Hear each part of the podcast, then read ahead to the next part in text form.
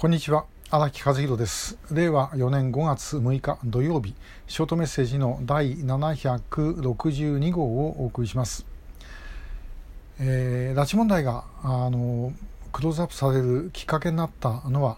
えー、昭和55年1980年1月の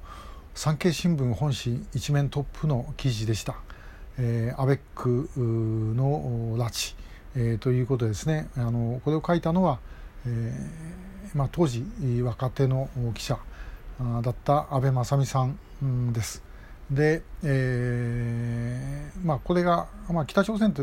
記事の中には書いてないんですけども明らかに北朝鮮と分かるような、えー、内容で書かれて、えー、いました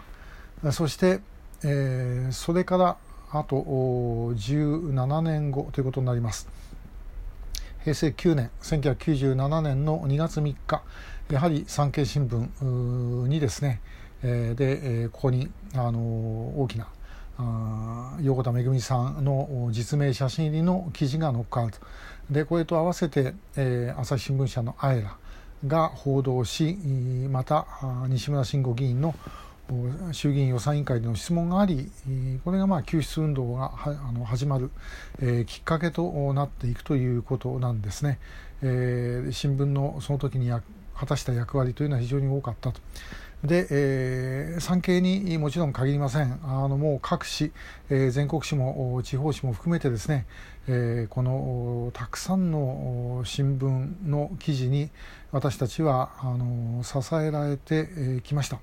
えーまあ、全国に本当いろいろお世話になった友人が多数、えー、おられますもう本当にですね感謝してもしきれないぐらいです。であの面白いんですけど今あの新聞ですね皆さん大変です、えー、購読者数が減ってですねまあ、みんなネットなどにこう移行していくということでですねあの紙の媒体から離れるっていうのが、まあ、非常にこう新聞にとっては深刻で、えー、まあそれはもう私みたいなあの外にいる人間があの同情してもどうしようもないんですけどもこれは現実の問題ではあるんですね。えー、ただ一つ、あのこれヒントになるかどうか分かりませんが面白いのは、えー、私なんかフェイスブックに、まあ、いろんな、あのシェアをしますでそういう中であの新聞の記事っていうのはですね、えー、ネットに乗っかってる新聞の記事をシェアするのと、えー、紙で出てきた新聞を、まあ、写真で撮ってですね、えー、それをシェアするのとだとですねあの紙の新聞をシェアした方がはるかに反応があの大きい。です。えー、これどうしてなのかなと思うんですけどやはりあの新聞というものに対する、えー、安心感、えー、クレディビリティというかそういうものが、まあ、あるんじゃないか信頼性とかそういうものがあるんではないだろうかなというふうに、えー、思います。でかつて、えーまあ、我々子どもの頃ですけどテレビがどんどん普及をしていって、えー、もう新聞はですね どんどん落ちあの衰退するんだというふうにも言われました。で、えー、しかし今もそのテレビ地上波自体がですね、えー、もうネットに押されてしまっていると。なんかこの間あの NHK を受験した人でですねえー、入社試験かなんかの面接かなんかで自分の家にテレビがないって言った人がいたという話を聞いたことがありますがもうそういう時代になってしまっている。で、えーまあ、ネットにはさまざまなものがですね情報が流されてますで私自身もこうやって YouTube 使ってですね発信をしているわけで、えー、一般の人がそういう情報発信できる機会というのはものすごく大きくなったとでそれからあの、まあ、今度のウクライナの戦争でもそうですけども本当にですね SNS が持つ力というのも非常に大きいものがある、えー、ということは分かりました。で、えー、じゃあそうすると紙の媒体いらないのかっていうとそんなことはないですよね。えー、やはりあの紙は紙で、えーまあ、重要な役割を果たす、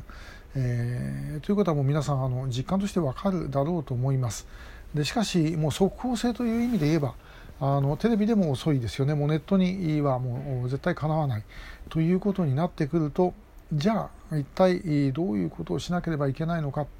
えー、ということだと思います。これ社会に説法で、まあ、新聞社の皆さんはもう十分に検討していることだろうとは思うんですけどもやはりあの新聞の持つそういう紙に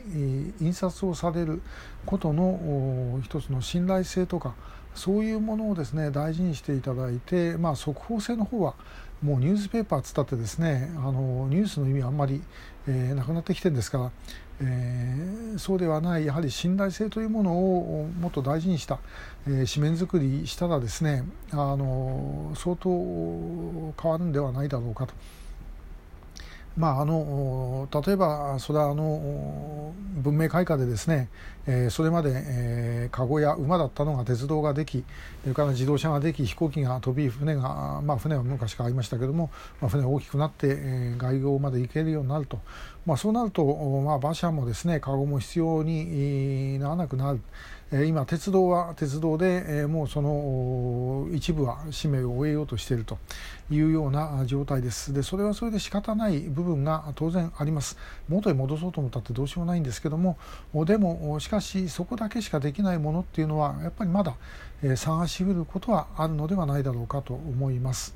えー、本当にですね、まあ、あの新聞社で、え、一生懸命記事を書いてる皆さんのことを考えますと本当にですねもっともっとあのぜひたくさんの人に新聞読んでもらって、えー、そして改めて大事な判断材料にしてもらいたいなと思ってる次第で、えー、ございます、えー、今日はちょっと新聞のお話でした。今日もありがとうございました。